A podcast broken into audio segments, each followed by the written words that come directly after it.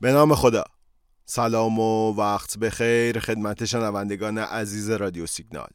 محمد رضا مکرم هستم و با یکی دیگه از سری برنامه های تحلیل و بررسی بازار بورس تهران امروز پنجشنبه 17 تیر ماه در خدمت شمام.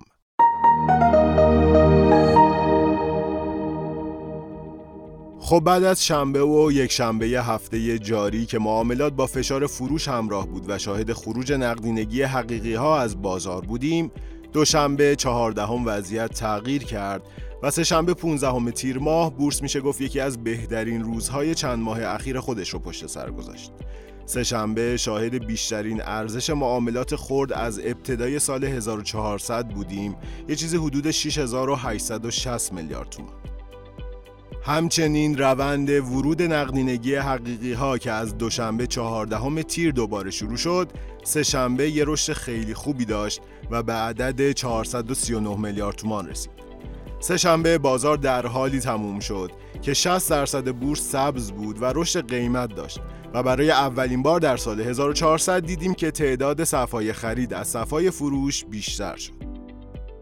شاخص هموز سهشنبه با رشد 5000 واحدی بیشترین میزان افزایش از بهمن 99 رو ثبت کرد.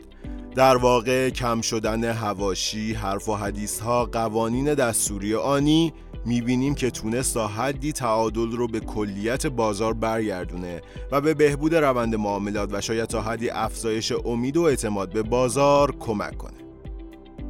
خب در چند روز گذشته عموم نمادهای کوچیکی که قفل صفحه فروش بودن به تعادل رسیدن و با توجه به اصلاح قیمت گسترده‌ای که داشتن برای ورود بسیاری از سرمایه گذارها جذاب شدند. ورود پول حقیقی ها شرایط مثبتی داره و بررسی ها نشون از تقویت تقاضا توی بورس داره اما نباید فراموش کنیم برگردوندن اعتماد به بازار سرمایه زمان بره و حداقل در حال حاضر نمی‌تونیم به رشد پایدار امیدوار باشیم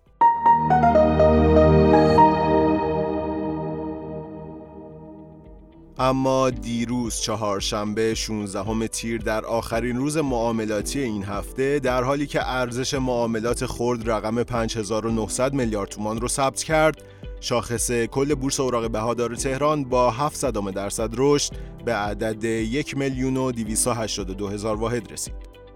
شاخص کل هموز هم با 25 درصد رشد کارش رو تموم کرد. موردی که نشون میده دیروز بالاخره وضعیت معاملات نمادهای کوچیک بهتر از شاخصها بود. تعداد نمادهای صفحه فروش و خرید دیروز در حدود 115 عدد به تعادل رسیدند و حدود 22 میلیارد تومان نقدینگی حقیقی ها وارد بورس شد.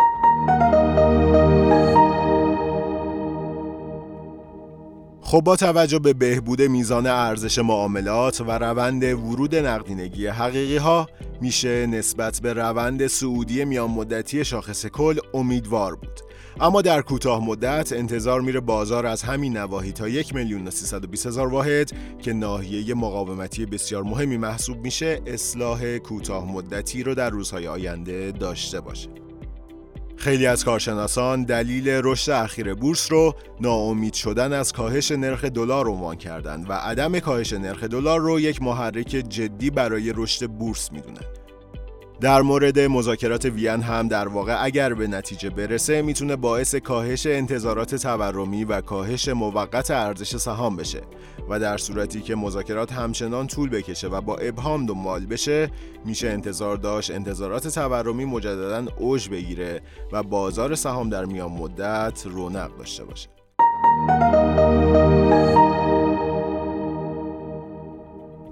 اما در مورد کاهش نرخ سود بین بانکی که این روزها کارشناسا خیلی در موردش صحبت می‌کنن و تاثیرات اون رو بر بورس بررسی می‌کنن ببینید دوستان نرخ سود بین بانکی در تیر ماه کمتر از دو درصد کاهش داشت. از 19 خورده به 18 خورده رسید. واقعا تغییرات سود بین بانکی اون هم تا این حد جزئی تأثیری بر بازار سرمایه نداره. مگر اینکه کاهش شدید باشه مثلا از 19 درصد به 14 درصد یا زیر اون برسه. اون موقع میشه راجع به تأثیرات اون بر بازار بورس تازه صحبت کرد. پس اینکه کارشناسان این روزها در مورد کاهش نرخ سود بین بانکی و تأثیرش بر بازار سرمایه میگن بیشتر شبیه رویا پردازی و خیالاته.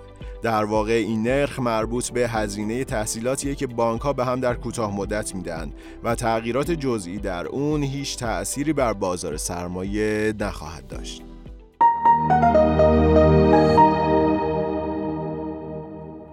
خب از نظر تکنیکالی بعد از رشد 40 تا 50 درصدی اکثر نمادهای بزرگ و شاخص ساز اصلاح در کلیت بورس دور از انتظار نیست. چرا که هم از نظر تکنیکالی بازار به سطوح مقاومتی بسیار مهمی رسیده و هم از نظر روانشناسی تمایل به سیو سود در سهامداران بیشتر شده. شاخص کل بورس اوراق بهادار تهران در حال حاضر مشکوک به تشکیل واگرایی منفیه و از اونجا که واگرایی منفی هشدار وقوع اصلاح نزولی رو میده پس در کوتاه مدت باید خیلی مراقب بود. خیلی ممنون و متشکرم که امروز هم شنونده پادکست رادیو سیگنال بودید. امیدوارم هر کجا که هستید سلامت باشید. روزتون خوش. خدا نگهدار.